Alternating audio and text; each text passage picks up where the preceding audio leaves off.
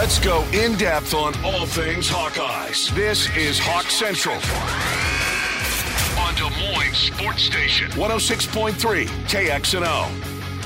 Happy Wednesday, Hawkeye fans. Welcome into another episode of the Hawk Central Radio Hour here on 106.3 KXNO. I'm your host, Chad Leistikow of the Des Moines Register. I am a columnist. I write about the Iowa Hawkeyes, uh, have been writing about the Iowa Hawkeyes women's basketball team uh, pretty much constantly for about a month and a half here. Uh, what a whirlwind it has been, especially in the last week since our last show. The Hawkeye women not only went to Dallas for the Final Four, but made some noise, beating number one South Carolina on Friday night behind Caitlin Clark's 41 points to reach the NCAA championship game, where they ran into a red hot shooting LSU team and poor officiating and lost 102 to 85. Uh, there's been a lot of off court talk as well early this week about Iowa invitations to the White House or non invitations, uh, declining the invitations. Uh, Angel Reese's taunting of Caitlin Clark, and of course, Clark winning the Wooden Award to sweep all the major National Player of the Year honors in 2023. Iowa men uh, remain active in the transfer portal, and we'll get to that later, later in the show. But mostly Kennington Smith, my colleague at the Register, who also covers the Hawkeyes. Uh, tonight's show will be uh, centered around the Iowa women's team that has captured the attention of not only our state but the entire nation. Kennington, welcome. Uh, I know you were uh, watching from afar uh, in New York, but we've been, you know, we've all been covering this team for a while. Uh, give me a sense, maybe even while you were in New York and your friends in the South, and just just what you've observed in terms of just how big of a story Iowa women's basketball became, even just in the last week. Captured the nation's attention, I think, is spot on. So I'll give you an example. Um, I was in New York on a PTO, and I was in a bar watching the South Carolina Final Four game. So I'm sitting at the bar, and there's a group of um, of men sitting like a seat down from me, and they're all talking to each other about Iowa, and they're like pointing to Monika Czinano, and they're like, "Oh yeah, that girl, she like never dribbles," and like, "Oh yeah, Caitlin That's awesome. Clark, like." She, yeah, like Caitlin Clark, like she shoots from 30 feet and she puts up all these triple doubles, and like they're having like a legitimate conversation about Iowa and South Carolina, what they bring to the table, and they're like talking and like breaking down the game as it's going on. And um, I know I said it on last week's show, but I've had friends, you know, hit me up, call me, and say, "Oh, this is the Caitlin Clark girl that you've been trying to tell us about." Like, you know, we just started to watch her play against Louisville, against South Carolina, and we hate that we didn't listen to her earlier and watch her all season. Like now we have to wait until next season to to watch her. So. Um, I know it, it, it sounds crazy because Caitlin Clark was the National Player of the Year and Iowa was a top five team to start the year. But outside of the Iowa bubble or the Midwestern Big Ten bubble, they weren't on the casual fans' radar. And I think that the the excitement that they brought to the tournament and the overall excitement of the women's tournament um, has put college women's basketball in a place where I think it could be a premier sport mm-hmm. next year. And I know we're going to get into that a little bit later, but um, this was just such a, a magical run for, for Iowa. And I think it just came at the perfect point where like the intersection of like Iowa women's basketball and college women's basketball and national popularity all kind of met to a point where, um, you know, Iowa has, you know, kind of emerged as, you know, a marquee program going into next year, which is all that they wanted to accomplish going into this year, make the Final Four, get on a national stage, and they did that. Um, but to kind of do it in this way has just been like pretty amazing to watch. Good uh, anecdotes there. Yeah, I mean, it it is not only Iowa. I mean, you look at uh, some of the TV ratings and uh, South Carolina uh, has consistently drawn some big ratings just because they are kind of like the New York Yankees, you know, um, you know, juggernaut program. And then you look at the Sweet 16. I believe it was a UConn Ohio State game that was the highest rated uh, that particular round. But then if you look at the Elite Eight, Iowa Louisville sets an Elite Eight record. Uh, for viewership, uh, Final Four, Iowa South Carolina sets a uh, national semifinal game. Um, uh, was it? I, I, remember, can't remember if it was the highest semifinal. Or I think it was the most watched game since like 2008 um, on, in college basketball. Uh, and then final, you know, the finals, 9.9 million viewers, uh, the most watched uh, women's game of all time. Uh, you know, Iowa versus LSU by a mile, uh, like more than some NFL games, more than uh, bowl game, major bowl games, Orange Bowl, Sugar Bowl, bigger ratings than that, uh, more than any Stanley Cup final game ever, more than games one, two, three, five of the NBA finals last year, more than any MLS game ever. I mean, just crazy stuff and stuff you definitely wouldn't have predicted before this year. So, uh, yeah, the, pers- the, the watchability is really fun, and the awesome part is Kennington. So many of these players are coming back. It's like old college basketball again. I know we're going to get into that a little bit later, but um, at the center of it, of course, the Iowa women, and uh, I think that's why you know some of this uh, you know Angel Reese, Caitlin Clark stuff this week kind of took off because there there is popularity about it. It's not just like this sideshow thing. It was like a major event that everybody watched, that everybody was talking about.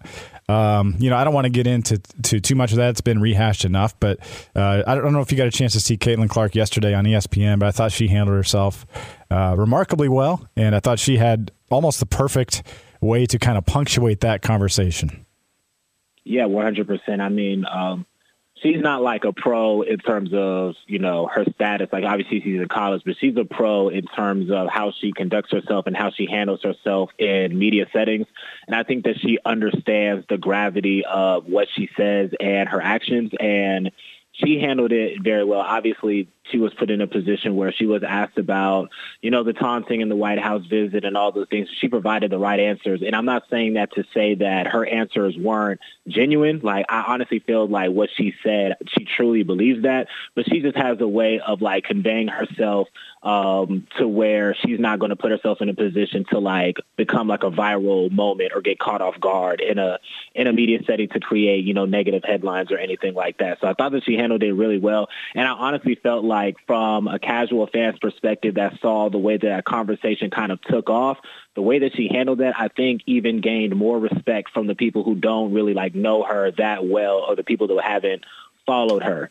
So I think that, you know, it even added another layer to kind of her popularity. And I think that for the the casual fans or the people who haven't been following her very long to see her handle that way, they can kind of look at her and say, you know what, this is somebody who is an elite player who is, you know, is going to be feisty on the court, but she's also right. somebody that that can take it at the same time, and she's not going to make a big deal about it either. So we can respect that. So that was something that I thought was was just kind of like necessary for like her to again just on a on a more national stage a few days after just kind of put her thoughts out there, let people to know that it's not as big of a deal to her personally as it has been, you know, as it's been made. And I think everybody can move on from it from there. So she handled it really well. And I'm glad that we're kind of passed this part of the conversation so we can focus on the important thing, which was the great basketball that was played and kind of the state and the future of the women's game moving forward. Absolutely, and I think that uh, before we continue that, I mean, I, I, don't think we can get around the fact that the officiating uh, really was a disappointment in that championship game, whatever side you were on. I mean, I obviously you know there were some some situations that benefited LSU more, but just the you know, I mean, Angel Reese got a couple fouls early. Um, you know, Monika Czinano in foul trouble, and of course, Caitlin Clark. You know, the main thing, um, you know, being whistled for two very questionable offensive fouls, and then of course the technical foul.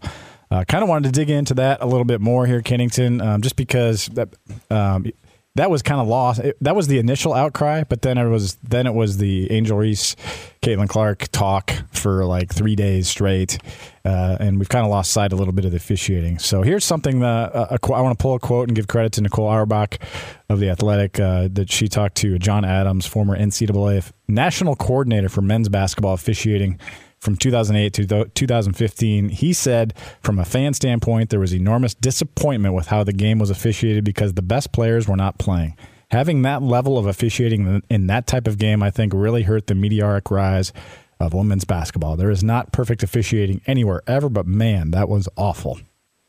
Um, no question. I mean, you, in, in fact, you just look at the um, enforcement of what rules were were. Uh, enforced and whatnot, where it was very inconsistent um, from the officiating crew. And, um, you know, I think what Dargan and I talked about Kennington, and you haven't had a chance to weigh in on this, so I'll, i want to give you the floor on this before I get into the specifics. But, you know, Dargan's quote, Dargan Southard, uh, my colleague at the Register, we did a uh, three podcasts from the Final Four, four including a post game. If you want to check those out at YouTube, Hawk Central. Um, you know, said you know they did a poor job just reading the room. I mean, just just the stage that was set there uh, to to call you know to call non push off charging call for for Caitlin's third call, and then um, you know the the the toss behind the back is a technical foul. Um, again, not reading the room correctly. Yeah, one hundred percent. I think Connor McCaffrey had some very um, on point commentary during the game where he said, "You have." This moment where so many people watched. This was their. This was so many people's first time watching Caitlin Clark, Angel Reese, Czinano, Alexis Morris, Flau'jae Johnson, and you have the officials taking these players out of the game for for foul trouble. And I know um, you're not like a big NBA guy, but I know that you can understand that star players in like a league like the NBA get officiated different mm-hmm. than other players. Star calls there was such a lack of that in this game. And in this moment, it that's it was just not the time to over officiate the game and to insert themselves into it. It was such a great game. There was the the level of basketball that was being played, the excitement, the pace of that first quarter right. was unbelievable. And it just felt like we as as watchers, media, fans, whoever couldn't get into it properly because it was just being interrupted constantly by calls that weren't even correct calls, ticky tack calls, whatever the, the, case may be. And it just took away from the overall product. And again, to your point that we've talked about, overshadowed what was a historic moment for women's basketball, and that was such a, a disappointment. So, um, you know, I credit um, you know everybody in the media for um, correctly trying to hold these these referees accountable, and then you know the point the point that you just pointed to um, in terms of that quote um, about the officials needing to be held accountable, I thought was on point as well because this type of thing cannot continue if um, you know, the women's game is going to continue to grow. Yeah, that one, and that was another thing in that athletic article that John Adams said was like he, I, he said I always instructed my officials like in championship game, don't, you know, you got to be cognizant of exactly what you just talked about, Kennington. Uh, the Caitlin technical, Caitlin Clark technical foul. this is the rule that official Lisa Jones cited that Caitlin Clark violated in the third quarter. This got her her fourth personal foul with Iowa within nine points. Uh, they had cut it from 21 to nine. It was an exciting run for the Hawkeyes. They actually got it to seven. But here's the uh, here's the rule from the rule book. I've been uh, pouring through the rule book today at Kennington. Uh, it said after, it says after a team warning has been issued, uh, attempting to gain an advantage by interfering with the ball after the goal or by failing to immediately pass the ball to the nearest official after the whistle has blown. So that's what she got ruled on as a delay of game. Um, I can confirm earlier in the game, Iowa did get a delay of game call. I don't know if I, it seemed like some fans were questioning that. Uh, I happened to be seated right behind the official score table, so I got to hear all the official interactions. Uh, and and they did give Iowa a delay of game earlier um, in the game. They did not give one to LSU. I know some Iowa fans are also upset at that. But uh, anyway, uh, she was not delaying the game. Uh, the ball, the clock was stopped, and they were actually reviewing the call on Czinano. So, uh, to me, again, that's a yes. Maybe you could stretch it by the letter of the law to say that is a technical foul, second rule, second delay of game.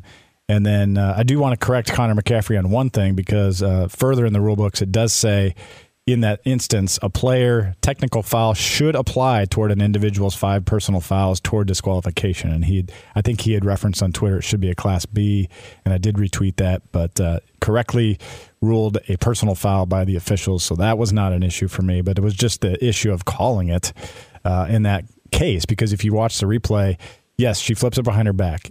Probably shouldn't have done that, no, but it just harmlessly, you know.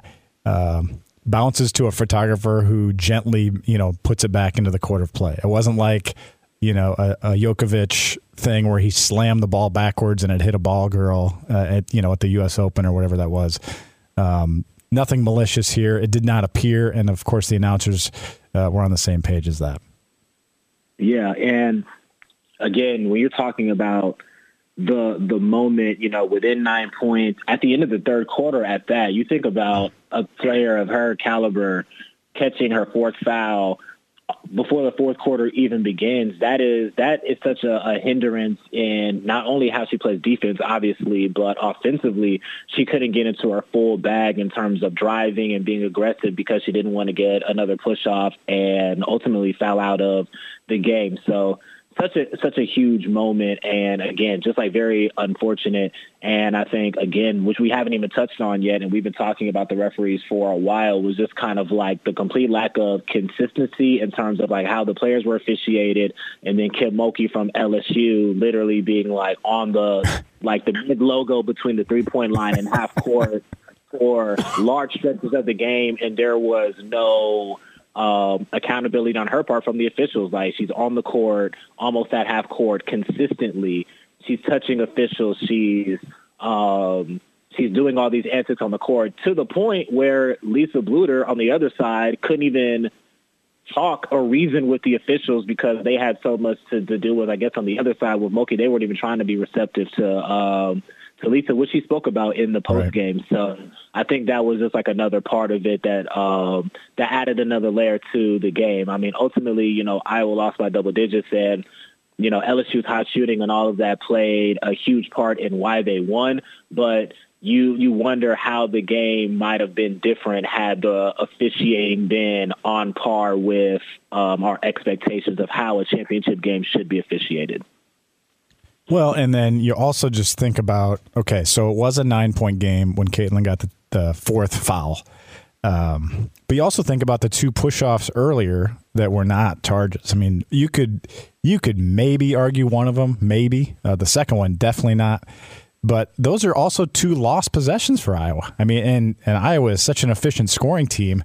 Those are not just big calls because they went against the best player in college basketball, but uh, you know that that could cost Iowa four to six points, and we're talking about a nine point game and late in the third quarter when she's got her fourth. So uh, uh, again, those those charging calls are, something she talks about all the time. Are like such a major something she just doesn't want to do, and so those, so unfortunate in so many levels there.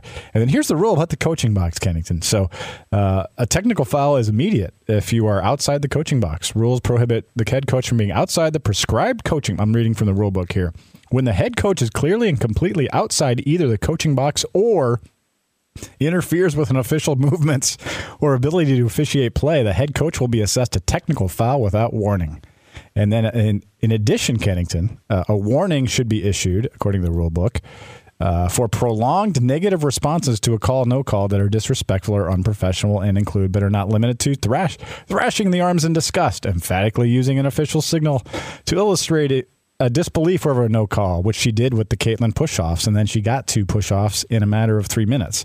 Uh, dramatizing contact by reenacting the play did that. Pointing at the video board or showing an official an electronic device to express disagreement with the ruling. She did that, pointed at the video board. Or running or jumping in disbelief over call, no call. And then I'll just point people to my tweet thread or Andy Garman's tweet about why is this not a technical when she literally runs on the court and makes contact with the official trying to officiate a play in the offensive end. And no no warning, no nothing. Again, if you're going to give Iowa a delay of game warning and then a technical on Caitlin for what she did – it's a again, we're talking about reading the room. Okay, if you don't want to do the warnings there, but it's not consistent. Yeah, one hundred percent. And I don't. I, it it kind of goes back to when you're talking about things that are by the book. It's like there are some obviously, I, I mentioned earlier players getting star calls, but there are some coaches that are able to push the envelope a little bit more, and obviously she's one of them. I know Tom Izzo's another on the men's side where, you know, fans kind of complain about, oh, you know, he's a quote-unquote choir baby or whatever. You know, he's always into the uh, officials. So I think there was an element of that where the the officials weren't um, keeping the same energy for the players that they had for the coaches in the game, which again is really unfortunate because the coaches are the adults in the room, mm-hmm. like the ones who are supposed to kind of hold things to, together, and to see uh, Mulkey's behavior, you know, however she acted is how she acted, but not, but to see the officials not keep her in line was really disappointing because, you know, to your point, she's complaining and then you know, you have two charges in three minutes. That's a huge swing in the game. Obviously, what what she did um, impacted how the referees officiated the game. Which again, I don't know if it would have decided the ultimate outcome, right. but it affected it affected the game flow and it affected how Caitlin played for the duration of the game. So um, it, again, we're we're having this conversation about officials for this long period of time and their impact on the game and how they are the big storyline when we had these two great teams and these great players and the most viewers ever and the the biggest storyline out of it was man like the referees really like bombed yeah. you know, yeah. moment for, for the players. And it just really is unfortunate. And it, you know, kind of, um, you know, begs a larger question of what can be done or how much more accountability can we give to officials moving forward to make sure that these type of things don't happen again, not only just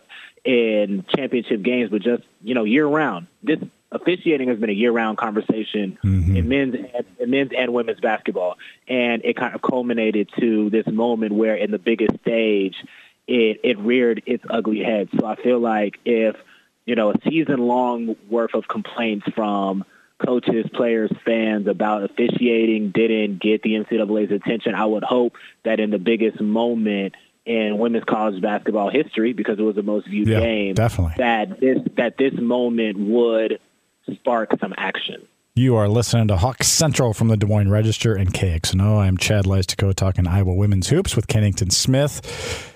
Uh, yeah, Kennington. Uh, yeah, what should be done? I agree. That's uh, that's the next conversation, and uh, just kind of let's re- let's reflect a little bit on this Iowa season.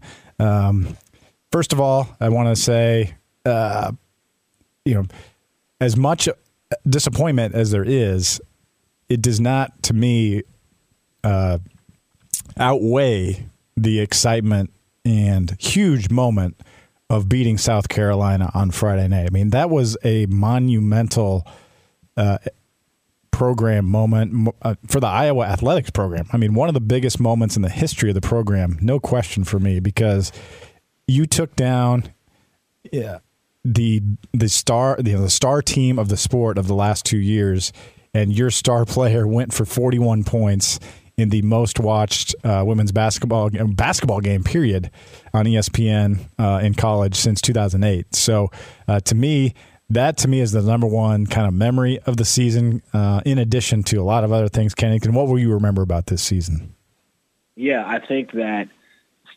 It, I think that what is going to stick out the most is that this was a team that had the highest expectations maybe of any Iowa women's basketball team ever, and then they exceeded those expectations. yeah, like, great point. They were a, a top five preseason team, and it was Final Four, Final Four, and then they got to the national championship. And not only did they get there, like you said, they had to get past South Carolina in order to, to do so. And this is a team that, again, like, you know, they've won the national championship last year. They had this undefeated streak, but they've been a mainstay in the Final Four and in this kind of national championship conversation for several more years, exceed, you know, exceeding just last year. This has been a program that has been the one that has been kind of challenging UConn as that premier program for the last five, six years. And they had to get past that in order to, to get to this point. And then you, you know, it seemed we seem full full far removed from winning the Big Ten, which they did for the 2nd mm-hmm. straight year. And then Caitlin Clark,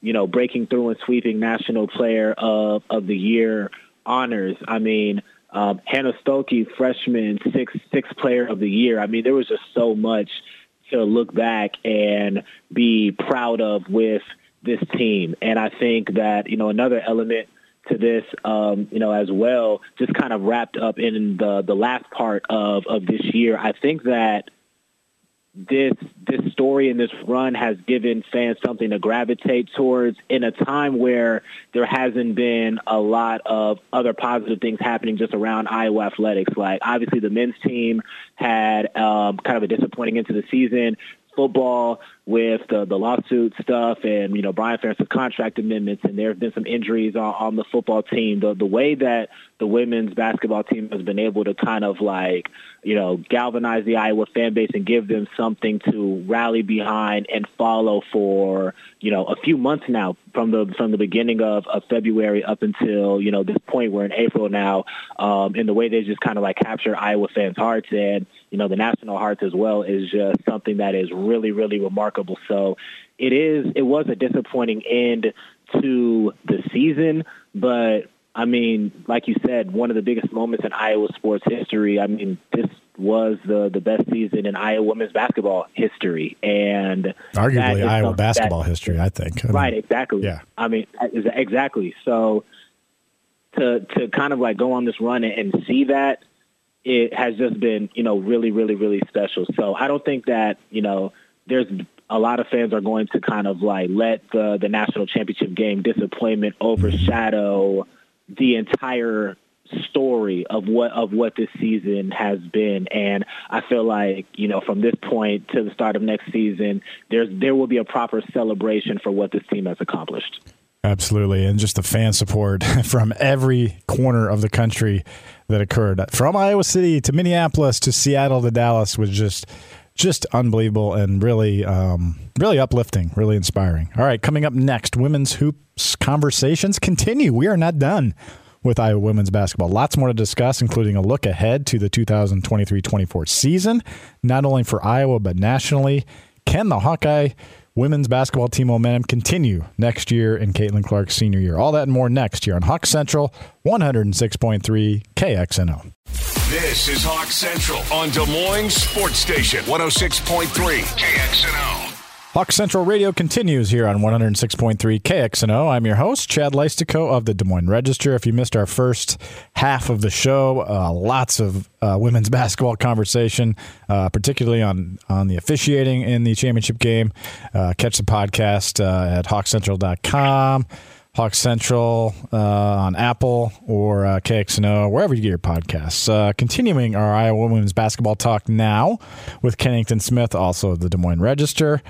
Um, just kind of want to get into looking ahead, Kennington, and I feel like this Iowa women's run, you know, changed the way, um, changed perceptions nationally for sure, and I think it's, I think it is changing. It is going to change the way that women's basketball is covered, not only for us um, in terms of you know how much how many resources we we put toward the Iowa women's team, but I, I feel like I feel like there's a nas- national conversation going on about you know what coverage is being given to, to women's basketball, and that it, it becomes perfect timing because uh, the contract after next year uh, uh, for TV rights for the women's postseason championships are done. So they are re- renegotiating, you know, those right now in what you know the first year of what could be Caitlin Clark's fifth year at Iowa, potentially if she stays. So a huge moment in time right now in terms of media coverage, including for us.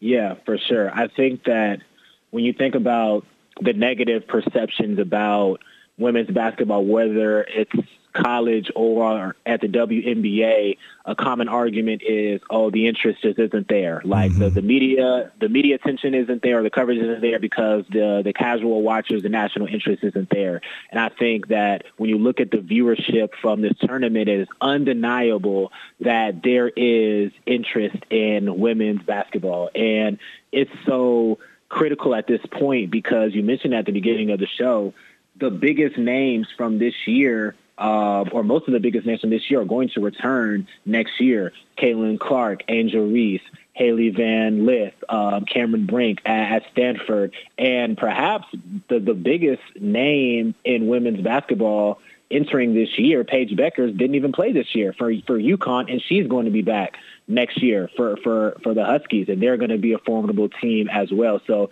there is so much star power coming back, and there's going to be so many teams that have a legitimate chance to make the Final Four and make a championship run that I think will inspire the casual watcher to tune into women's basketball year round and not just at the start of the Sweet 16 or the yeah, Elite Eight right. or you know the Final Four national championship. I think that there's going to be a lot more, com- you know, casual common interest throughout the season. And I think that's just going to be so great for player of the year conversations or context around rivalries or who's going to be matching up in the in the NCAA tournament or or potentially the conversations of players like Caitlin Clark, Angel Reese, Paige Becker staying for a fifth year or going to the WNBA. That's going to be a huge mm-hmm. conversation as well. So women's basketball is at a great point right now, and um, I definitely think that as a as a whole, as a sport, they're in a great place to capitalize off of the momentum that was built this year. Yeah, I mean, you listed uh, probably like 20 players on our rundown that are coming back next year. I mean, it's just crazy.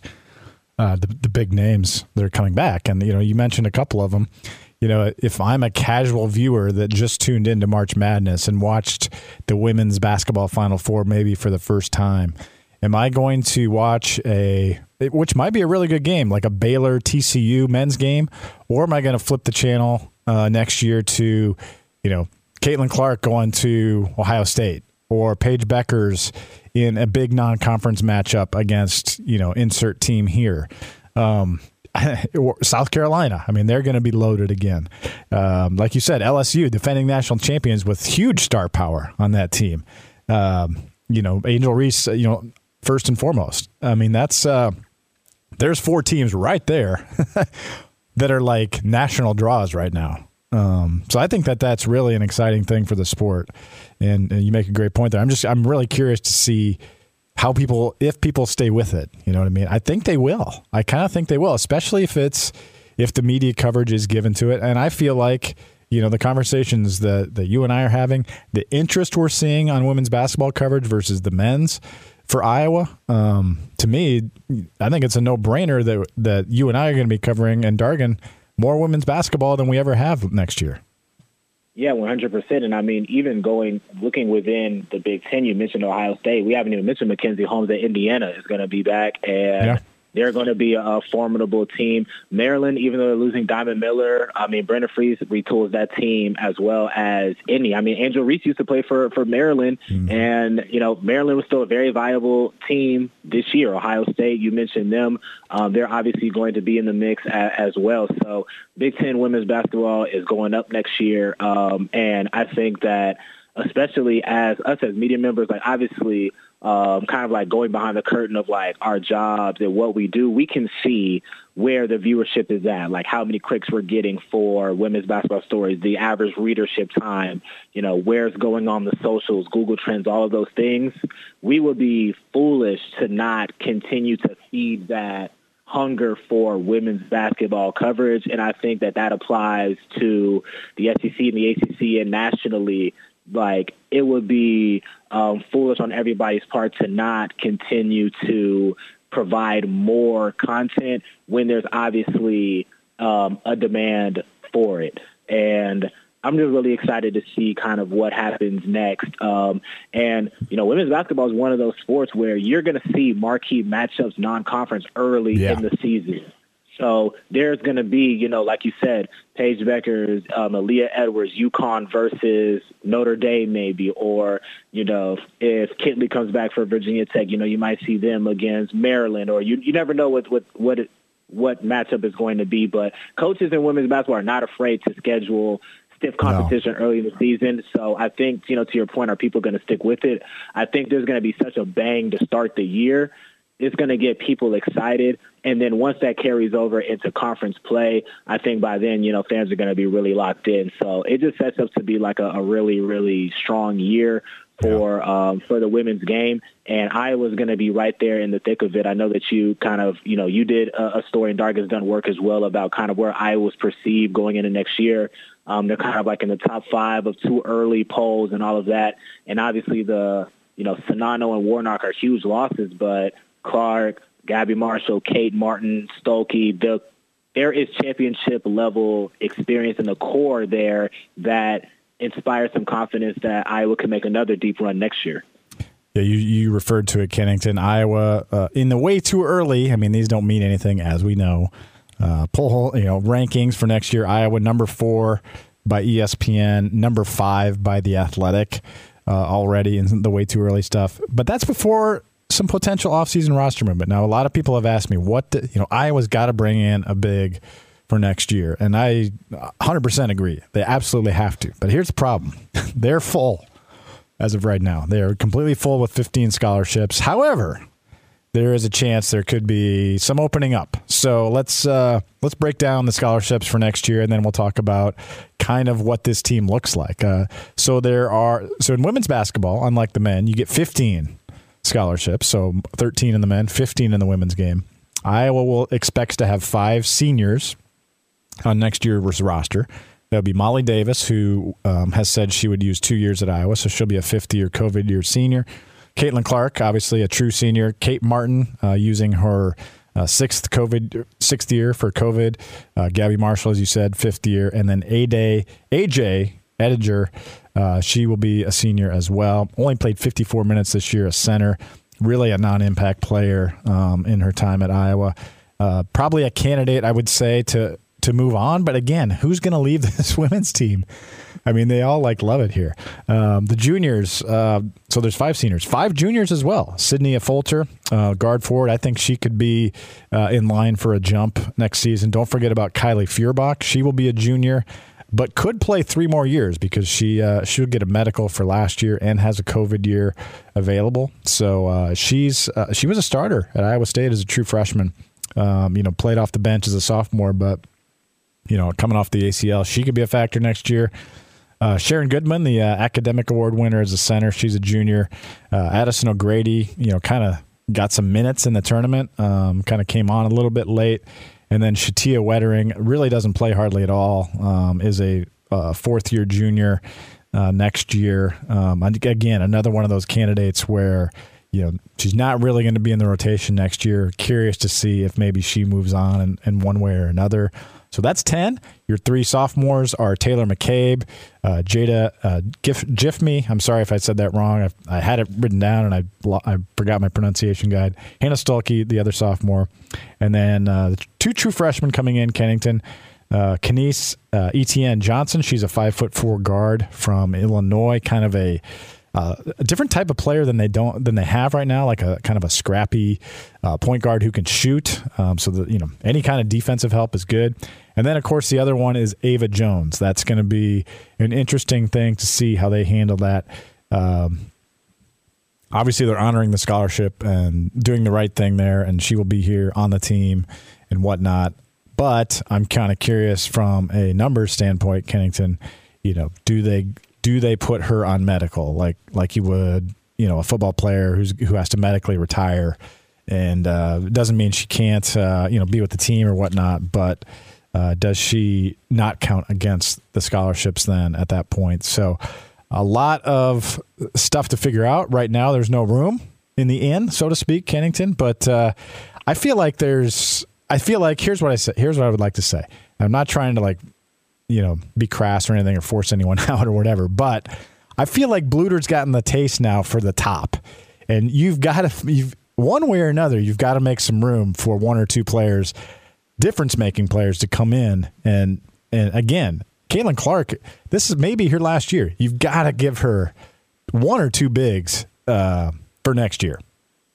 Yeah, 100%. I'm going to look at this from a different lens because, to your point, they need impact players from the transfer portal. I don't think anybody would deny that. And I think that um, when you think about the losses of um, Warnock and Czinano, to, for Iowa to go back to the Final Four, it's going to be a much on, at, on paper as we see it right now. It's going to be a much more difficult path yeah. next year when you think about the deepness of you know the teams competing and the players, and then like again, a team like UConn, for example, who took a step back because they had so many injuries that they're going to be fully healthy. Mm-hmm. They're going to be right there at at the forefront. So it's going to be a very difficult path. They need impact players, but the way that I want to look at this is who are some candidates on the team who could take a step forward if they came back, you know, mm-hmm. with the 50 that they have right now. Um, you know, you mentioned Addison O'Grady. She did some good things in the tournament when she got yeah. an opportunity. Obviously, um, Hannah Stuelke is somebody who we think is going to step into the starting lineup. We know what Iowa's development is in the post. If those two can take a step forward, that's going to bode really well. Um, Molly Davis, I mean, we saw the type of jump that Philip Rebraca took in his second year coming from a lower level school to, you know, Big Ten basketball. And I'm not saying that, you know, Molly Davis is going to be Philip Rebraca, but why couldn't she take a major step forward and be a, a really big player off of the, the bench? Sydney Affolter, I think, did some good things this year. She could take a step forward um, as well. And then, like you said, you know, you have the, the core group of of senior of seniors, and then obviously you know with with Caitlin leading the way, that are going to be really good as well. So I think there's potential for internal development to like for Iowa to kind of like you know continue to stay in that top group, and that's kind of like where my thinking is right now. Is like okay, you mentioned it earlier as you were speaking. Everybody on the team loves this program so much, so there is a possibility that there might not be that much attrition. So if that is the case, who are kind of like those ones who have been waiting in the wings who might be able to take a step forward that can fill the gaps of like the huge production that is, you know, that's on its way out for graduation. Yeah, I think the the two candidates that yeah, I think you could see the most development from would be the big players. Uh, Addie O'Grady, like you said, I liked how I liked how she ran the floor and she was very smooth. She had a better freshman year than sophomore year. I think uh, give her an off season with Jan Jensen as, as potentially, you know, either a top backup five, and you're going to need more. We've seen this. You're going to need more size uh, to compete nationally. Um, so you got to have her, and then of course Hannah Stuelke, obviously, you know, I think has a huge offseason ahead. You know, give Jan Jensen a whole offseason to work with those post players and see how they kind of come out of the cocoon, so to speak, next year. Because that's what happened with Czinano, just like Stuelke, you know, as a true freshman. You know, Czinano didn't play much behind Gustafson, but after after Gustafson was gone, she really started to, to shine. So, uh, you know, like you said, yeah, count on that development, but you got to get at least one, at least one big, big name somewhere. And I feel like Caitlin Clark is has enough into you know enough connections and enough star power to anyone would take her call to, to come play with her next year. All right, we got to wrap up here, Kennington. Uh, coming up next, women's hoops, uh, men's hoops conversation now. Uh, Iowa men trying to get some work done in the transfer portal. We'll catch you up on the latest there here on Hawk Central 106.3 KXNO. This is Hawk Central on Des Moines Sports Station 106.3 KXNO. Welcome back to Hawk Central Radio here on 106.3 KXNO. Chad Leistikow here of the Des Moines Register. Only about six, seven minutes to go here in tonight's show. Obviously, about an 85 15 split in terms of women's basketball versus everything else which is awesome. We really had a fun conversation, Kennington Smith. Now let's turn our attention to the Iowa men. We broke down the Iowa women's scholarship situation. We know Iowa men are down to 10, so they got three openings in the transfer portal. And uh, two big men are coming in. Let's start with Josh Cohen of St. Francis of PA uh, this weekend, correct? Tell us about Josh. Yeah, Josh Cohen, uh, somebody who it, I kind of would, would liken to like a Philip Rebraca. He's a little bit bigger, 6'10", 220, but somebody who's really good around the rim, um, not afraid to, to use his mid-range and really, really productive player at St. Francis, 22 points, eight rebounds this year. And um, like Philip would come in with two years of eligibility. And if there's any concerns about him coming in and playing up at a higher level, um, St. Francis played Miami this year. Um, as we know, they played in the suite in the Final Four, and Cohen did them for 30 points and nine rebounds on 10 to 16 shooting. They played Ohio State this year, 18 points, 10 rebounds. So this is somebody who obviously has the ability to play high major basketball. Um, not a threat from behind the three point line, so he really is just going to be kind of doing his his due you know, close to the basket. Like I said, he could step out, shoot mid range, but somebody who I think would be a really, really good fit in Iowa's system. They can get him into the fold. That would be um, a really, really good start to retooling that front court. Yeah, you, I think you told me Iowa, Penn State, Florida are the kind of the top three there. Yeah. Okay. Yes. Yeah, so he's visiting this weekend. I shouldn't. I mean, I hope I didn't mislead anyone and say he's coming, but he's he's going to be in Iowa City this weekend um, for a visit. Uh, and then two weekends from now, Kennington, uh, Iowa makes the final five for uh, BJ Mack, more of a power forward, right, from Wofford. Uh, one or two years left, and uh, what can you tell me about him?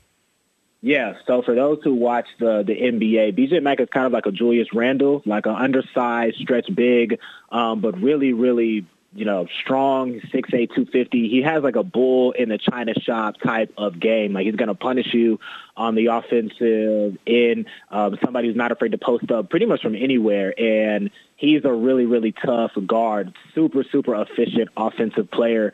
Somebody who I think, again, is going to fit well um, in Fran's system if they can get him into the fold really good around the, the basket, has the ability to knock down three point shots. Like he wouldn't be like the Kris Murray, Keegan Murray fours that Iowa's had in the last few years, who's mm-hmm. going to like kind of catch it off the three and kind of like shoot threes in all types of ways. He's a really good spot up three point shooter. Um, so a little bit different in that regard, but somebody who uh, can fit in Iowa's kind of, you know, up and down pace and, you know, provide some, some size inside not going to give you a lot in terms of like defensive, you know, versatility and athleticism from that regard. oh, but boy. offensively, yeah, but offensive, offensively, he's a really, really, he's a really, really good fit.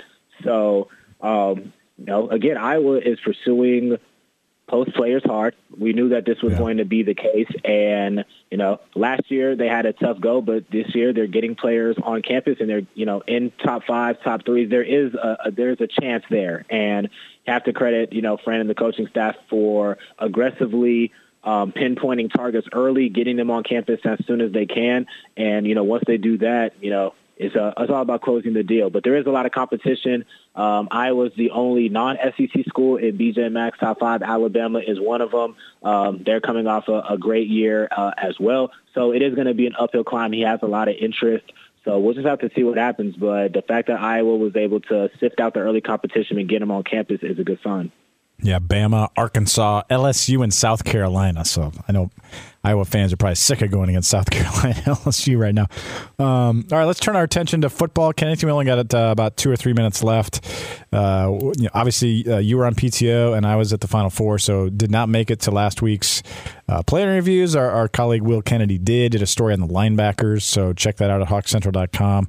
The one thing that stood out to me in um, kind of some practice observations from others was that offensive tackle Dajon Parker appeared to be seriously injured, so that stinks. It seems like this football season, spring season, uh, could not be off to much worse of a start.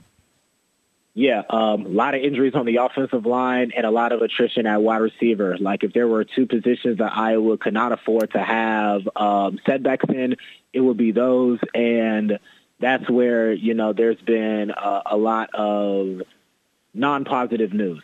So not not great start. Um, you know, we're going to have a chance to go to availability tomorrow and talk to players. So we'll have some more insight. You know, hopefully we'll get a, you know a slew of offensive players so we can kind of you know dig deep into you know how they've been progressing this year and kind of what's the deal there. But um, it's very similar to like last year where it was an injury riddled spring, but last year was on the defensive end and there weren't a lot of concerns about that because you knew the defense was going to be elite.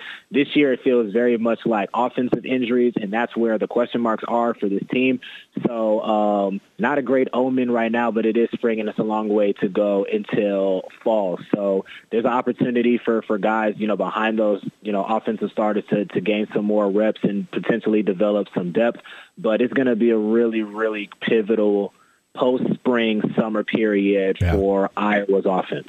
Yeah, no question. Um, 17 days left until the spring game as we talk. And uh, I have yet to write a spring football story. So that tells you kind of how exciting women's basketball uh, has been. Kennington, thank you. I look forward to seeing you at, at Iowa football tomorrow yeah, it's going to be fun. Looking forward to it. All right. Uh, thank you, Kennington. Obviously, um, uh, it was a pretty exciting basketball season. Five full months of, of following the Iowa women. Uh, not sure what's next uh, on next week's show, but uh, I imagine, given the pace of everything that uh, has happened of late, there's going to be plenty to talk about. No shortage of Hawkeye topics to discuss. so come back Wednesday, next Wednesday night here with me, Chad Leistikow, and Kennington Smith and catch it all right here on Hawk Central 106.3 KXNO. Good night, everyone.